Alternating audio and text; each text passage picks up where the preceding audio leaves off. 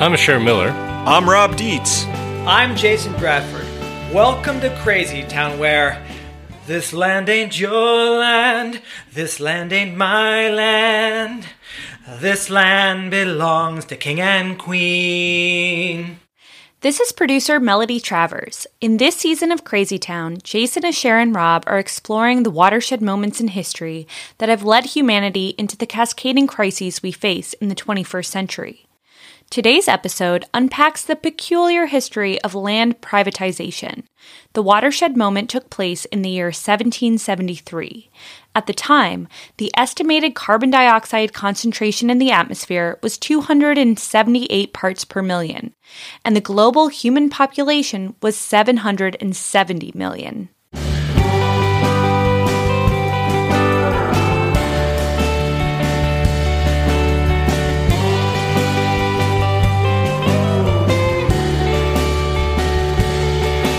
Okay, guys, um, I'm here to initiate Crazy Town Poetry Corner. Are you ready? Oh, man. Uh, I got one.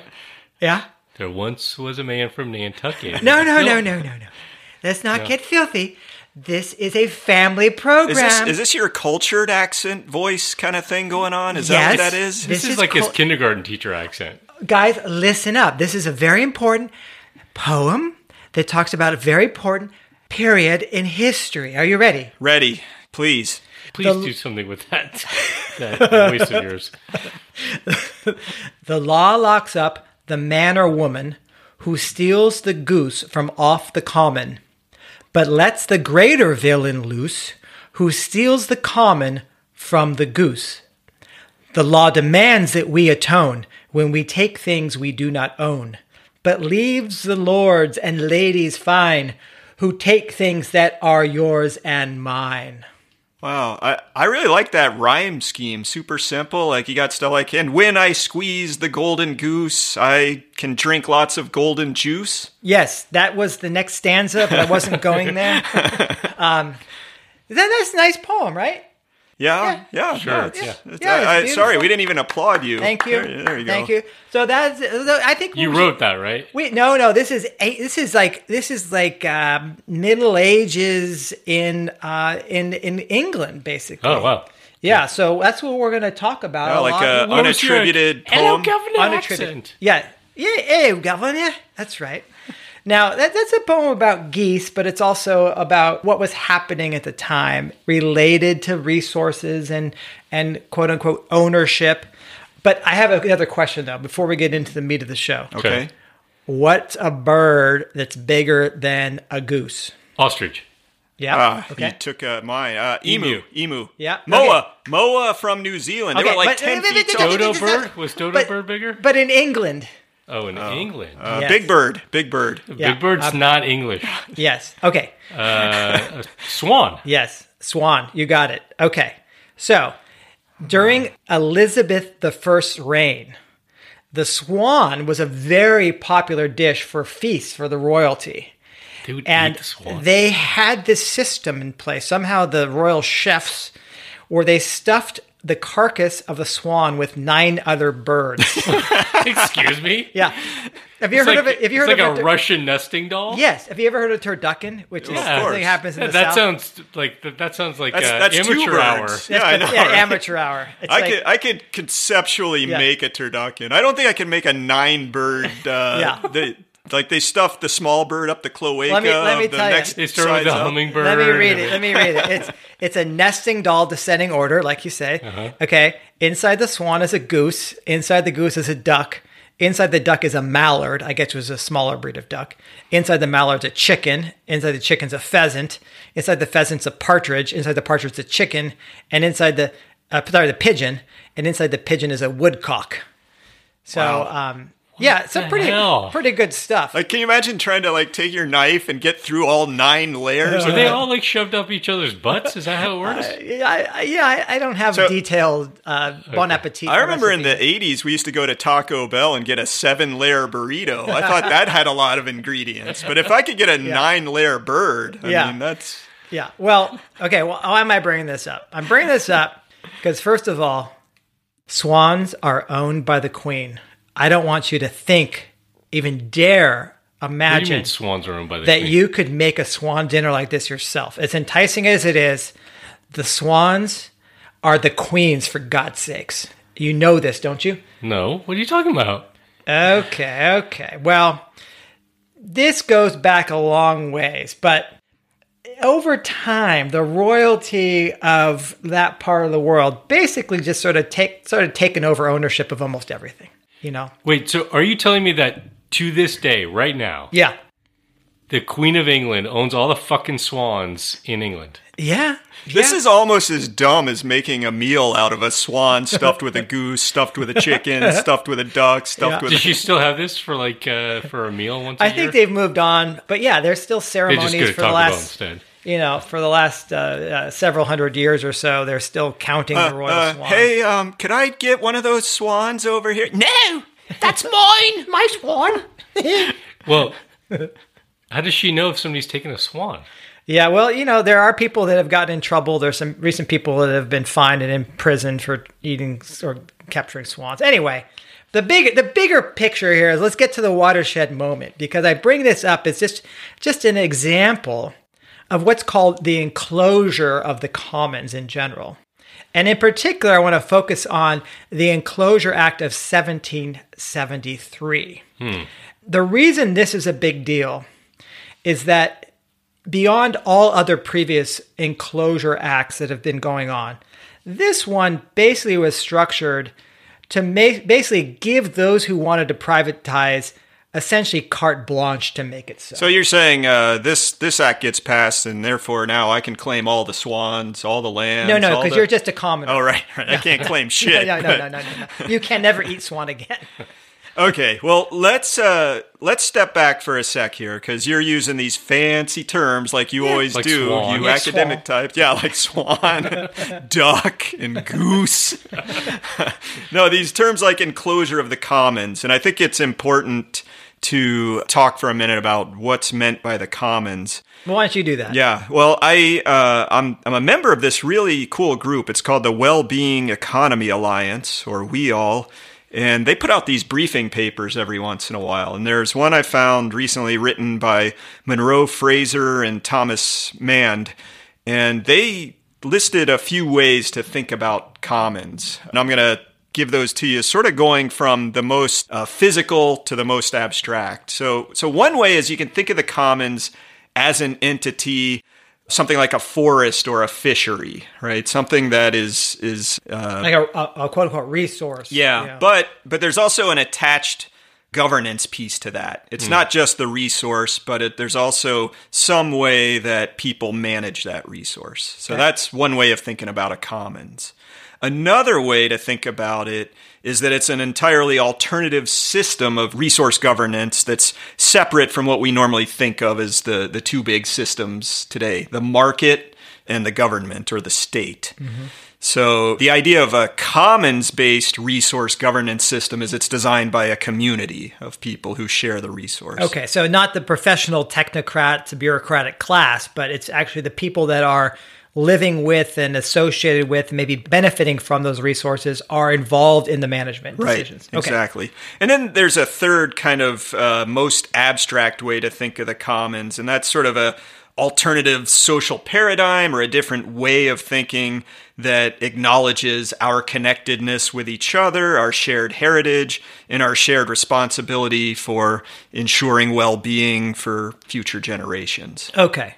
Thank you for that. That Yeah. that helps. Definitions. You're good at that kind of But stuff. we're, I mean, we're talking the first one mostly here with enclosure, the original enclosure of the commons in the in, in Yeah. Britain. We're talking taking land. but it it has it has implications for what you also talked about in terms of the mental models people walk around with, you know, how they think about the world. So I think that's important. Mm-hmm. And let me let me back up again, since you know, uh, let's let's put this into context. Let's never go forward. Yeah. Let's just let's just keep yeah, backing let's up. re- keep reversing. Um, I'm just thinking. Imagine you're a member of of a tribe or a or a or a hamlet of peasants, and um, in this situation, you basically are living directly off the land or the waterways and the coastal resources, and and you don't own per se any of these. These are all held in common, and nobody could tell you you couldn't go somewhere to hunt or forage or collect wood as long as you belong to that particular area and were and were basically associated with the commons and its management.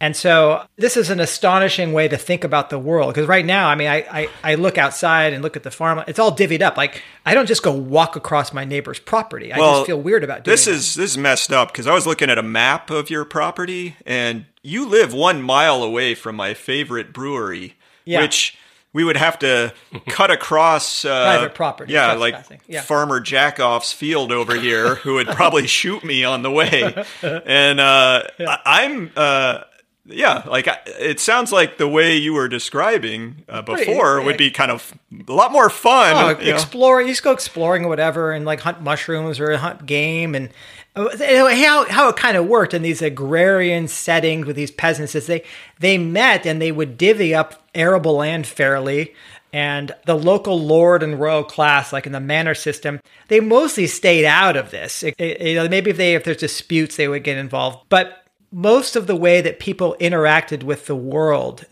were like this and they and they, they persisted for hundreds or thousands of years. And there's there's there are mechanisms for individuals to work with their talent and improve their situation in life. There are systems for sharing what you could not be managed individually like teams of oxen or making cheese. So they sort of figured out like with a very low overhead, right? They're just kind of doing it themselves, how to live in a place. I think what's interesting for me in, in thinking about this a little bit is that we tend to contrast sort of Western ways of of organizing and dealing with, with property and right. land and resources. And we contrast that with like indigenous cultures, for example, right? right? And we say, and we've talked about this with colonization, right? Like, yeah this idea that we come in and we can conquer and own all this land and it's all theirs for ours uh, to to do what we want with. But it's interesting to think that there's this dynamic of commoning, right? Yeah. If you want to use a verb, in in Europe. Oh yeah, that was you know, the way. Yeah, right. Even though they had kings and fucking aristocrats and right. whatever else they had, they had a caste system or kind of a hierarchy in, of power in society. There's still this dynamic of sharing resources collectively in a community. Yeah, yeah, that's the way it was. Yeah, one example that's been explained is called the open field system. This is just one representation of how commons can work, but each farmer in this open field system, they didn't have their own farm or or pay rent to work it, but the field would get divvied up based on a, a, bunch of criteria, like what's a healthy crop rotation, what's the local ecology, what uh, what what kind of traditions do we have in this area, and it was also tied even to the technology they had at the time. They had you know oxen pulling a plow. And it was really hard to turn that plow around. So they would divvy this land, this open field, into really long strips and say, okay, uh, Farmer Jason, you you take that strip this season. A share, you take that strip. Rob, you're not allowed to farm because you suck. You go over there, do something else. So we could have a strip that goes a mile straight to the to the local yes, brewery. That's my part. I'll bring you guys beers. Yeah, okay. right. Love it. Love yeah, it. so totally different than these sort of square fields chunked out, right? You know, surveyed and and fenced. fenced it was just like. And- yeah. No, go. This is your strip of wheat. This is your strip um, of barley or whatever. So yeah, fascinating. And it wasn't just to point out, it wasn't just arable land, right? Commoners had historic rights to fisheries and marshes and forests. And you know, I know that we'll get more into kind of the impacts of, of this change in, in society through this act that we're talking about and other laws that were that were passed to, to take that away it goes way back, this sort of struggle, like the story of Robin Hood, right? Yeah. Robin Hood, the ballads go back to the early Middle Ages. But it's interesting, by the early 1800s, there was like, there was a critique already at, at that point. They sort of changed what the ballads were because they were passed down orally, I guess, oral tradition, to critiquing the so called forest laws that barred hunting and forest harvesting by, by peasants. Yeah. Yeah. Yeah. So, uh, I, I just when you're talking about Robin Hood, I just think of the Errol Flynn movie. You guys ever see that old? I haven't seen old Robin one. Hood. There's It- so many. I think it's from the '60s, but it won it won Best Picture. I mean, but it's hilarious. It's like this guy running around in green gymnastics tights, Men and, in tights and he just he just kind of goes ah ha ha ah ha, and he stabs some aristocrat and, and goes off, swings on a vine, ah ha ha. yeah, yeah. The sheriff in those days was actually had a lot to do with forest management, so that term is interesting. You know, Uh, that's Sheriff of Nottingham. Yeah, exactly. Yeah, the Nottingham Forest is a big forest, Sherwood Forest. Yeah. Well, okay, so we have this whole notion of the commons, we have uh, this long history, but why in the hell was this happening where you got this 1773 act and you got this this history that led up to that and and people are starting to privatize stuff that that means taking away people's livelihoods. My one word answer to that is economics. Basically, start following the money, following the power. power, yeah. Think about it. The wealthy people, they are looking for ways to make money, increase their power. Well, one of the things that they realize is hey, we can sell a bunch of wool. But we need people to, to be shepherds. We need people out there uh, managing this process. Well, if they're not able to farm this land, then I can push them out to, to deal with the sheep. Or let's say uh, you've got global trade starting to pop up and you need wood for your boats. You know, it's like, okay, I can push these people out of the forest and now I get the big trees to make the boats that I, that I want to have. Yeah, and there's a lot of discussion at the time. We're talking going back uh, to the 11th century through the 1800s.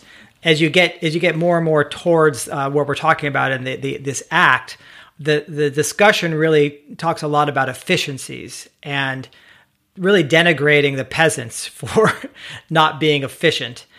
And what was fascinating? What an insult. You damn inefficient peasant, you. yeah, well, what, it, what it's about is that the, the, the rentier class, in a sense, could extract higher rents from farms that were larger, growing commodities. So this is sort of there in their mind. There's a highest and best use case to be made for for kicking the peasants off and getting this into sort of private hands that are consolidated production. And measuring in this perspective, they get a higher rent.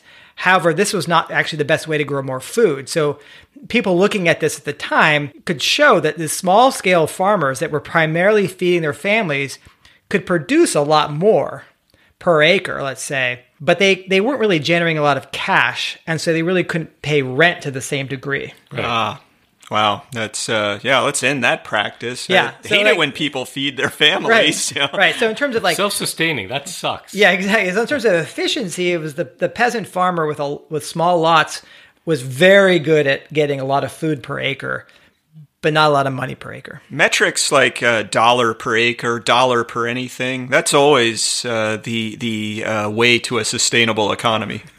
always. It's how we judge everything Yeah. to this day. Yeah. Except in their case, it was pounds, right? We we touched on this a little bit, but this uh, the Enclosure Act of 1773 is we picked it as our watershed moment, but it really is part of a of a history that went on for for centuries. You know this this gradual degradation of of the commons. You know this this push to turn what was in common into private property, and you know interestingly there there's you know some uh, discussion theories harkening all the way back to the Norman conquests. Is this like Norm from Cheers? What do you mean by the? Yeah, it was a Yeah. whole bunch of norms. Norman Bates from Psycho stabbing everyone in the shower. Oh yeah, he'd win every war. Now, the Normans coming from the continent Ah. of Europe, Yes. um, conquering the, the British Isles, Right and- across the channel, right? They're just yeah, across the, the channel. Easy. Yeah, they took the They were, um, they were excellent channel? swimmers. The channel- they took the they, channel. They took the channel. Yeah, the um, you know when they conquered the the Saxons, when they conquered the you know England, those the, those lands, they they installed their own aristocracy and they they rewarded their backers essentially with land. So this in a sense was the beginning of a process of saying well this this can't be held in common you know we need to to somehow Yeah. grab it control it whether we're making rent off of it or we're you know passing it off to cronies or or people who support our, us to maintain power and over the centuries there were various laws that were enacted this one i think was really a key one because it was a serious legitimation of it through the the Parliament, the British mm-hmm. Parliament, of this ongoing process. And you know, I think it also tied into this this acceleration of globalization, which I think we'll talk a little bit about. Yeah, about as well. I I do want to go back to uh, Robin Hood for a sec, who is like your emblem of of resistance. You know, Yeah. the, the sort of myth of it. And you know, you're talking about how there's this erosion over time where the aristocracy's coming in and taking away and taking away and chipping away. But at the same time, I think there, you know, it's probably much more untold history, but there's always resistance, protests, uprisings, and there, there's a few that you can find that are actually named, but like the poem that you started us off with, Jason, is clearly a, a protest of, hey, give me my goose back. Yeah, exactly. a lot I- of violence. There was a lot of violence associated with this. A lot of draconian crackdown. oh, yeah. medieval levels of violence. A lot of Literally aristocrats, uh, a lot of aristocrats were shoved up the cloaca of a swan uh, as a result beheadings was very common and wasn't the Norman Bates thing the stabbing they would just cut your head off. Yeah. Um, well, yeah, th- this particular act is impactful and in uh, the 1773 Enclosure Act in a number of ways, but uh, one of the main ones we, we're focusing on is that it sped things up, right? It it really allowed for rapid loss of commons, which tied into the Industrial Revolution and the need for urban wage Right. laborers. And this was a very conscious process, and there was an incredible amount of shade thrown at peasants, commoners, so to speak. So I, I've got a quote from this guy named John Middleton. He was a London and Middlesex County historian from this period. Big proponent of enclosure. You, you got to do it in a posh British accent. Ew. do that? The commons were of real injury to the public by holding out a lure to the poor man, by affording him materials wherewith to build his cottage and ground to erect it upon, together with firing and the run of this poultry and pigs for nothing. This is, of course, temptation sufficient to induce a great number of poor persons to settle upon the borders of such commons. But the mischief does not end here, for having gained these trifling advantages through the neglect or con- connivance of the lord of the manor, it unfortunately gives their minds an improper bias and inculcates a desire to live from that time forward without labor, or at least with as little as possible. So, so wait, what's that guy's name again? uh, douchebag John. I hate him. What? So I can't think of a uh, like. You want to go back in time and just punch him in the face. Think about how industrious you would have needed to be to to like be taking care of yourself and your family Right. by you know working with your community to to get what you need off of the commons. I know he's talking about he's running. They're running their poultry. They're running their pigs. They're you know they're building their own cottages these from the wood. these from the, trifling what Awful. these poor people that don't do anything. oh that's hideous. I know it is pretty bad, but, it talks about what was lost, right? Yeah. It, but getting back to what you just talked on, uh, Jason, around the Industrial Revolution, I think this is really key in the timing of the Enclosure Act because we talked earlier about profit seeking from, from rent, you know, renting of, of, of land. We, we have a situation as the, as the Industrial Revolution is ramping up in Britain, and we have to remember that this was where it really started. Yeah, Right? They got a head start. With um, they needed to, to get fucking people into the factories, right? To go make cheap goods and flood the global market with them, right? So they had to shut down local craftspeople. They had to basically take folks off of the land in a sense and, and stick them in the factories to, to support the, the growth of the this industrial revolution. Woohoo! We get Dickens. Well, and this stuff continues on, right? Like the 20th century ideology that, that just wants to crush the commons. You guys may be aware of the ecologist Garrett Hardin and his uh, ridiculously famous paper called Tragedy of the Commons. Yes, very influential. Yeah, I mean that that term is ubiquitous. Yeah, yeah. I mean, it became, it's weird because you don't really think an academic paper is going to turn into a common everyday, uh, uh, like colloquial saying. Well, it, it but- fed into what certain people wanted to hear. Is Yeah. what happened. Well, let me give you. I want to give you a, a quote that sort of where he lays out his thesis. This is out of the paper. He says, And this was in 19. Uh, "Yeah, 68, I think. Okay. So, yeah, so you know, long time ago, but not not all that long ago. A long time ago. That's like around when we were born. Yeah. Making me feel yeah. old. Yeah. Well, you are old. Yeah, I over mean, half you, a century ago. you don't remember the 1773 Act, but uh, you know. Just barely. It was just before my time. Yeah. So uh, here's Garrett Garrett Hart, and He says, and I I guess he was probably American, so I'm not going to Yeah. do your posh Uh, British Californian, accent. I think. Yeah. The, the rational herdsman concludes that the only sensible course for him to pursue is to add another animal to his herd. This, this is talking about if I had a an open access field Right. of grass. So it says add another animal to his herd. And another. And another. But this is the conclusion reached by each and every rational herdsman sharing a commons. Therein is the tragedy. Each man is locked into a system that compels him to increase his herd without limit, in a world that is limited. Ruin is the destination toward which all men rush, each pursuing his own best interest in a society that believes in the freedom of the commons. Freedom in a commons brings ruin to all. Bizarre. This is Yeah. such a bizarre thing. So, talking about ecological limits, right? Yeah. When you look at our our economy, it is the the economy that we have now, where everything is essentially privatized and totally about self interest. Yeah. That's what's driving us to is the ironic, limit. Like to it? think that that people don't know how to fucking compromise with one another in a community. Well, that's you know? it. He took uh, sort of that Homo economicus Yeah. idea, this economic man who is just a rational money grabber and not like like I'm just going to go out and take what I can and not worry that you're just going to come kick my ass tomorrow. you It's know? it's a projection of the society he's living in at the time. Was interesting, and and so there was a, there's a there's been a lot of research about the specific way that these people interacted with the commons and their cattle. And you know, there were rules. That's what's so amazing. And these poor people.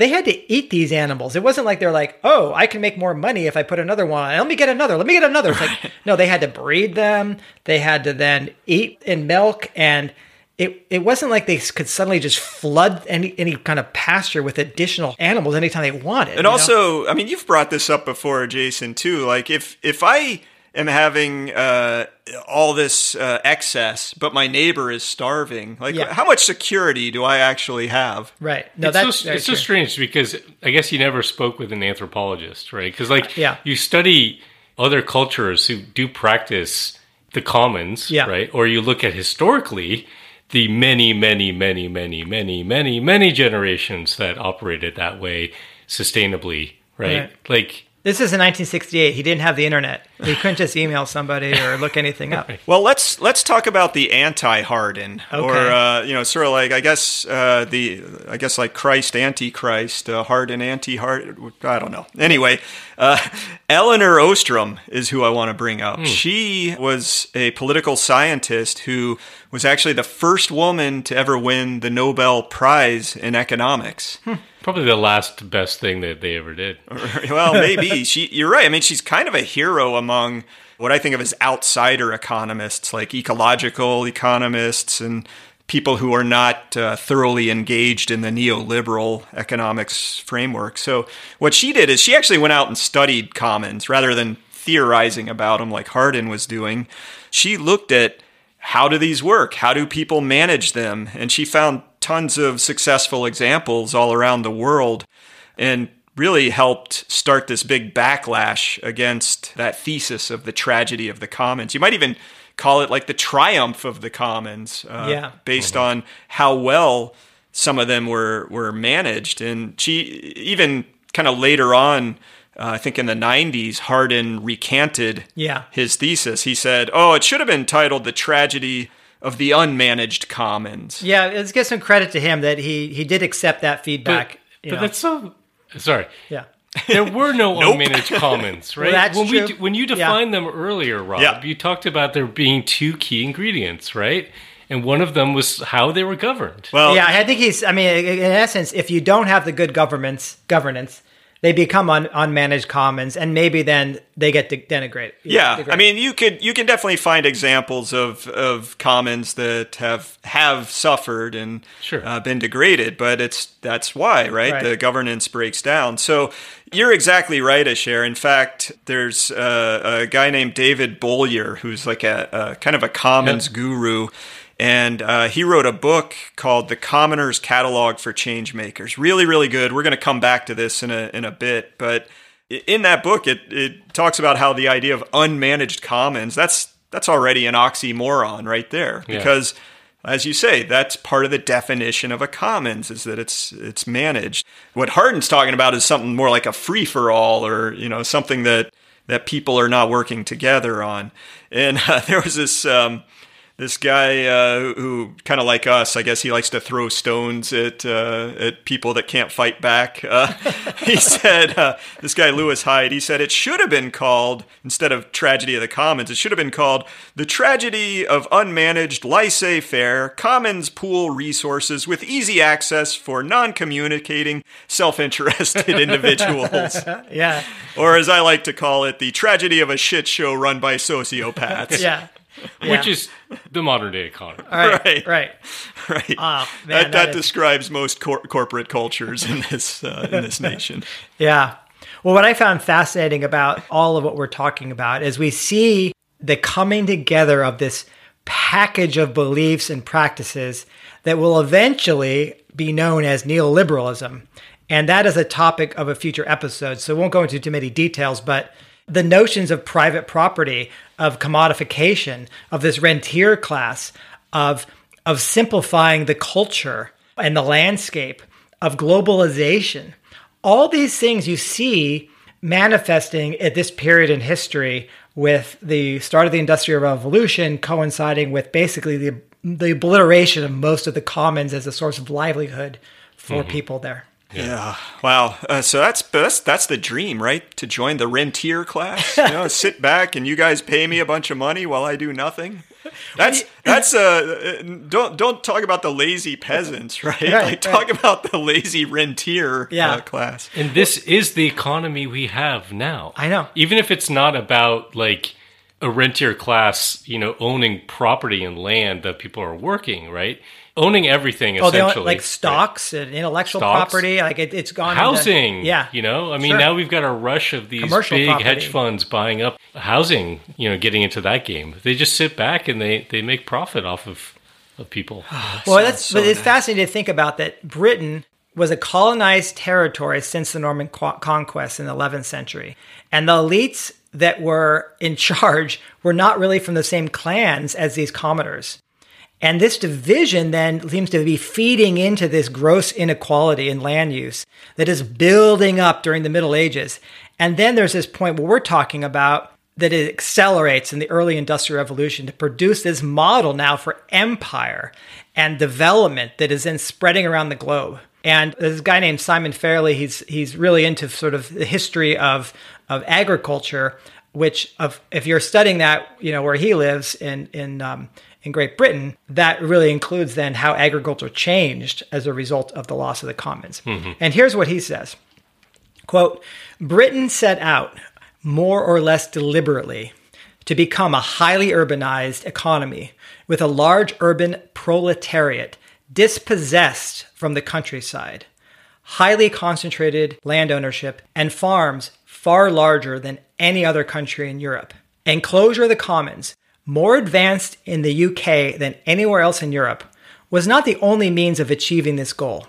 Free trade and the importing of food and fiber from the New World and the colonies played a part. And so did the English preference for primogeniture, bequeathing all your land to your eldest son. Hmm. But enclosure of common land played a key role in Britain's industrialization and was consciously seen to do so by its protagonists at the time. Yeah, it's like a unbelievable confluence of events and it's a watershed moment, dude. Right. Well, but part of the confluence too, something else we talk about all the time is the fossil fuel piece, right? Yeah. It's like around that time that coal deposits are turning Britain into this superpower and uh, they're industrializing the hell out of everything and then they they're exporting all these finished goods around the world that's coal fired, but they're also exporting people who are Right. Desperate to get away from. Right. like you want to work in a coal mine? No not really. You want to work in a factory? No not really. Well then go colonize the rest of the world You want to get out of prison? Go to Australia. right. Right. So you got this uh, giant global empire developing out of that too. And it's it's not just how the economy is operating you know people's relationship with land this dynamic of of class and power. This enclosure of the commons is transformed mindsets and belief mm-hmm. systems. It's it's it's interesting to think about but like we we really do act as though individual property rights is like like a law of nature right? I mean we have all these legal systems based to, to sort of codify this stuff but It's much so much of law is basically possession and property, a huge amount. Absolutely. Yeah. And we could have done a watershed moment on the first lawyer, probably, and that would have been interesting. But let's just step back for a second and just recognize, right? It's not a law of nature, right? It's not. In fact, the alternative, right? This idea that that our relationship, and we've spoken about this mostly from the standpoint of humans managing land and natural quote unquote resources in commons with one another. We haven't even talked about managing in common with other species, right? Right. Which I think we, we need to just reference. But th- this this approach of not seeing land property as that possessed by the individual or the family has been the norm, has been the dominant paradigm for most of our history as a species. So what we are living with is actually an anomaly, but it's so deeply embedded in our mindset that it's like impossible to imagine that you could how do you have a house if you don't own it? It, you know? it is weird though. I mean, I I feel like I questioned this as a little kid, like the whole notion of I, I wanted to go across that creek to get to whatever was on the other side, and it's like, oh, that's that's somebody else's land. They own that. You can't go on. Like what? It, it just felt weird. Like really, uh, I think you're right. It's a it's an anomalous time that we live in where you're not able to to freely move about like that. Yeah, I've heard it termed as like we cultures turned into I cultures, and that was very unusual. Hmm. yeah. Well, you know, there's even been language changes that are associated with this enclosure of the common. So the word trespass, it went from meaning a general wrong against someone to meaning entry on another person's property or grounds without legal authority. Mm-hmm. And uh, the word occupation, that's another one. It went from meaning occupying or holding office to occupying or possessing real property. My favorite word evolution here, uh, it's less documented than those two, but the word landlord went from meaning someone who stewards the land to douche-o-matic scum pumper. Okay, Douche-o-matic scum pumper. okay, nice one, Rob. How long did you work on that? I, I, uh, How many beers? I've always, always appreciated people who can take swearing up to another level. You know Yeah. that uh, Yeah, good. I'm not. What, what is a scum pumper? I think they go into the septic tanks. Maybe Oh, I don't yeah. know. that could be a job for me. I'm gonna, I'm gonna look into that. I'm thinking about what this means for the future. You know, uh, looking ahead.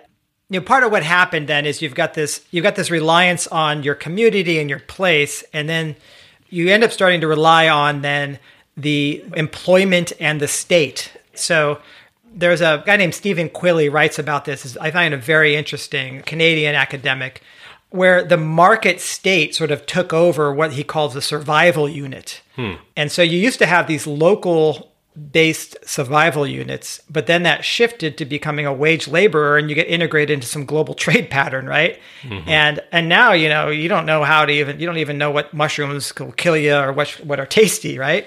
So he he traces this back also to the enclosure movement as sort of a loss of the ability to have livelihood in place. That's really amazing because you you see people falling out of that survival unit now. Like the people, uh, I mean, all around the U.S., people are living on the street, and the numbers Right. are are mushrooming. Right. Well, that's the thing is what he talks about is that the state market sort of duopoly that's supposed to be the trade-off we make, right? Like Right. if we're no longer going to have our livelihood in place, our survival unit be be the place, Be the commons. be the commons, then it has to be the state market system. Right. right. But that is starting to fail. Well, And- yeah, exactly. Yeah. It hasn't. It's not exactly delivering, right? No, it's not delivering. And there's actually tons of people. I mean, of course, the hippies with the back to the land movement, but you've got all these sort of Christian conservative types that are homesteaders. You know, you've libertarian bents, more neo green type agrarian folks, organic farmer type people. There's actually a lot of interest in having more livelihood in place. And he looks at the failure of the state market duopoly as necessitating that you kind of rebuild this third leg sort of of a, of a sort of a modern a modern survival unit you know maybe the state market system doesn't disappear immediately or anything like that but if, if it's going to weaken if it's going to leave a lot of gaps rebuilding this local place this livelihood in place as as a as a means to have some form of a survival unit going forward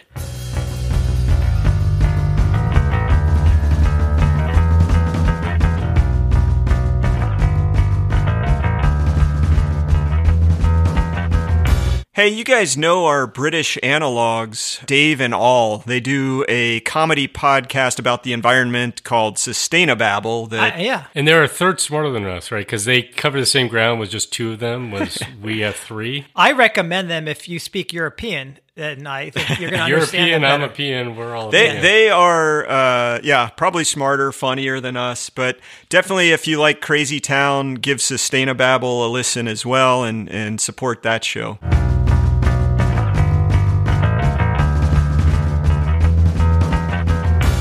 Every decision I've ever made in my entire life has been wrong. my life is the complete opposite of everything I want it to be. If every instinct you have is wrong, then the opposite would have to be right. So it's a little bit difficult to talk about doing the opposite when so many of our commons have been eroded by this huge legal infrastructure that, that we've been talking about. But there are some commons that still exist. And the, the key is to manage them properly in a way that they can last over the, the generations and, and still provide for what communities need. And going back to our uh, our economic hero Elinor Ostrom, people who have looked at her work have listed these eight rules for managing a commons. And I, I found this in an article that was based on uh, a book by Derek Wall.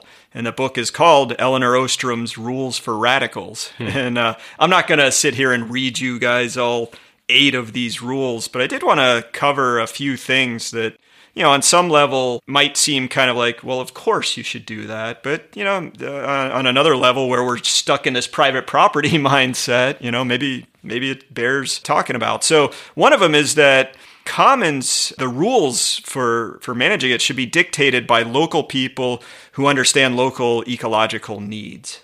Uh, another one is you got to have participatory decision making. People are more likely to follow the rules if they had a, a played a role in making those rules. Yeah. Uh, third one is that the commons have to be monitored. And this was interesting to me because the idea is once the rules have been set, communities need a way of, of checking that people are actually keeping them. And the idea is that commons don't really run on, on goodwill, they run on accountability. So you're not quite a utopian, anarchistic radical. You're actually trying to get accountability, making sure people follow what they say they're going to do. That's good. That's right. We know that I'm a douche-o-matic scum pumper, not a uh, utopian, whatever the hell Well, you we could borrow some practices, you know, from from the the folks who were pushing for enclosures of the commons, and we could behead people if they're not. That's you know, right. following right, the right. Stuff them into a swan. Th- this one was really interesting too. Uh, it's the last one I'm going to share with you guys. That the the sanctions for those who abuse the commons should be graduated. You don't just throw people out the first time they break the rules because that just creates resentment in your community. Instead, you'd have systems of warnings and then fines and, and make it so your reputation gets dinged and, and that kind of thing. So it's uh, Pants them in public. Yeah, you put it in the stocks. right, right. But uh, no, I mean the, this this stuff's really interesting. Like if you want to have a well functioning commons, you obviously have to have governance and, and structures that that help you manage it. I want to know how to be a commoner. I want to be a champion of the commons. How Well, do I do that? I I got the perfect book for you. Okay. Danny, the champion of the world. Ever read it? No, what are you talking about? Oh, come on, man. Roald Dahl. Danny, the champion of the Oh, world. Oh, the uh, the Willy Wonka guy. Yeah. Okay. You wrote a great book. Um, and it's all about Danny and his father. And his father goes off at night to go poach pheasants that are owned by this this asshole wealthy landlord dude, landowner guy. He needs Robin Hood on his side. And uh, and Danny has to go and rescue kind of his, his father. It's actually a great read. It's, it's not going to give you like a blueprint for how to be a calm commoner necessarily, but In a in an irony for this particular podcast, Asher is giving us the children's book, and I'm going to give you the adult book on this subject. Uh, it's usually reversed there, but um, we mentioned David Bollier in his book, The Commoner's Catalog for Changemakers, earlier, and I I read through it, and it's it's really good. It's actually short. It combines a ton of really awesome information, and as a bonus, Post Carbon Institute is mentioned in the that's book. the only reason So- you like it. right? um, but basically, he says, you know, this is a book that's about the art, culture, and politics of commoning. It's the practices of talking with each other, coordinating work, experimenting, figuring out solutions to shared challenges, and how to make them local, distributed, and fair. That sounds pretty damn good to me. And the book really does follow through on that. It has lots of really awesome examples. So yeah, let's let's let's let's talk about a few. You know, I think some basic ones, but they're steps in the right direction. Use your your dollars, your purchasing power to support cooperatives. You know, there Yeah. are many cooperatives that are out there. We've got a, a co-op here in town, you know, a local grocery store. There are all kinds of cooperatives that exist. Some of them are employee owned, you know, mm-hmm. and, and operated. So put your dollars there rather, rather than putting them into some privately owned business or That's some right. publicly traded company. There's also just again, a small example, but part of pointing in the right direction. You know, we at PCI and, and all of our publishing that we do at resilience.org and publications that we do, we often turn towards Creative Commons licenses to get images. You know, there there are people who write things and they publish them using a Creative Commons license. So the whole thing there is to just put it out into the world, not seeking to profit from it, not seeking to own copyright and control and ding people if they've they've used it, but but using this Creative Commons But- license. Uh, It's also worth adding that there's cool governance structures around a Creative Commons license, like about how you can share it, what you're allowed to do, and making some kind of derivative product from it. So Mm-hmm. yeah, really, uh, really useful, like you say, for people who are putting information out into the world. Yeah, and I, I run a, a CSA, with a community supported agriculture. So I feel that's part of this as well because basically I'm taking this land here and growing food for local people. So it's I feel it's part of sort of, of the local provisioning movement. And there's other ways of doing this too, you know, supporting land trusts that maybe allow for some livelihood to occur via that land. Some can be explicit agrarian trusts, for example, but even other land trusts do do things like that, allow for grazing rights or or farming even. So I think there's ways also then to maybe people to come together buy land around where they live for that purpose. Yeah, and if if you're just looking to get kind of more informed about how to champion the commons, like we said, there's David Bollier and and his book. Uh, I also have uh, worked a little bit in the past with a really smart guy named Jay Walljasper, and he helped found a group called OnTheCommons.org. They've got some really good stuff. Yeah, and, I think the last thing, this is more challenging. We talked a lot about things being locally based, local decision making, local you know, local commons in a sense. I think we also have to think about the global commons, right? And Peter Barnes and others have been leading uh, the charge on seeing, for example, the atmosphere, you know, Yeah. the oceans, uh, The Amazon basin, for gosh sakes. yeah, as right? as something that has to be held in in the commons. You know, the air, the quality of the air, the the, the climate is something that is not just shared by humans, but shared by by all species. And this is something where you see like a lot of what we've been talking about is sort of the principle of subsidiarity where you you push management down to the local level as much as possible. But when you're talking about the global commons, it's still this has got to be at that more Yeah. at that more nation state level as well. Yeah. But the big there's I think there's got a lot of work that has to be done on legal shifting of property rights and making it more possible for commons type things to, to take place. And there's also the mind shift, mm-hmm. right? Yeah. So just recognizing this this whole idea of private ownership of every goddamn thing Yeah. maybe has not always been the norm and it may not be the way to get through in, in the future. Well, I don't know about you guys. I'm going to get started by going down to the local co-op. I'm going to buy some fence posts, some barbed wire, and I'm gonna there? I'm going to enclose a little little piece of property over here and uh, do my thing. You're gonna become along with the squatters, squatter rights. Just go for it. You're a scum pumper or whatever that We want to give a special thanks to Ilana Zuber, our star researcher of the watershed moments through history. Without her work, there's no way we could have covered such sweeping topics this season. Yeah, and we also want to thank our other outstanding volunteers. Anya Steyer provides original artwork for us, and Taylor Antal prepares the transcripts for each episode. And a big, big thank you to our producer Melanie Travers, who helps us bozos stay professional. And finally, thanks to you, our listeners. If you want to help others find their way to Crazy Town, please drop us a five star rating and hit that share button when you hear an episode you like.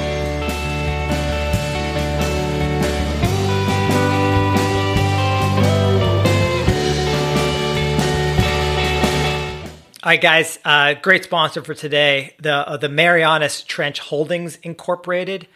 These guys are are thinking long term. These guys are future. Finally, a freaking company that thinks long term. I'm excited. What do they do? Come on. Well, you got to think about uh, most of the property on the surface of the planet has already been parceled out and bought up. Right. So, um, you know, savvy investors are looking for the next place to go. Sure. So And- deep, deep, deep in the ocean. Oh my gosh. the So deepest place on, on Earth. the deepest place on Earth. But a lot of people don't realize there's a lot of life down there. Most animal phyla, most multicellular life, you can find representatives of them even at the darkest, high pressure. So you're saying depth. there's a moose in the Marianas Trench? Nothing quite like that, but there are there are chordates uh, in the same same phylum that, that moose are in. Okay, but I'll they're take called your they're word called for that. tunicates. They're little sea sponges.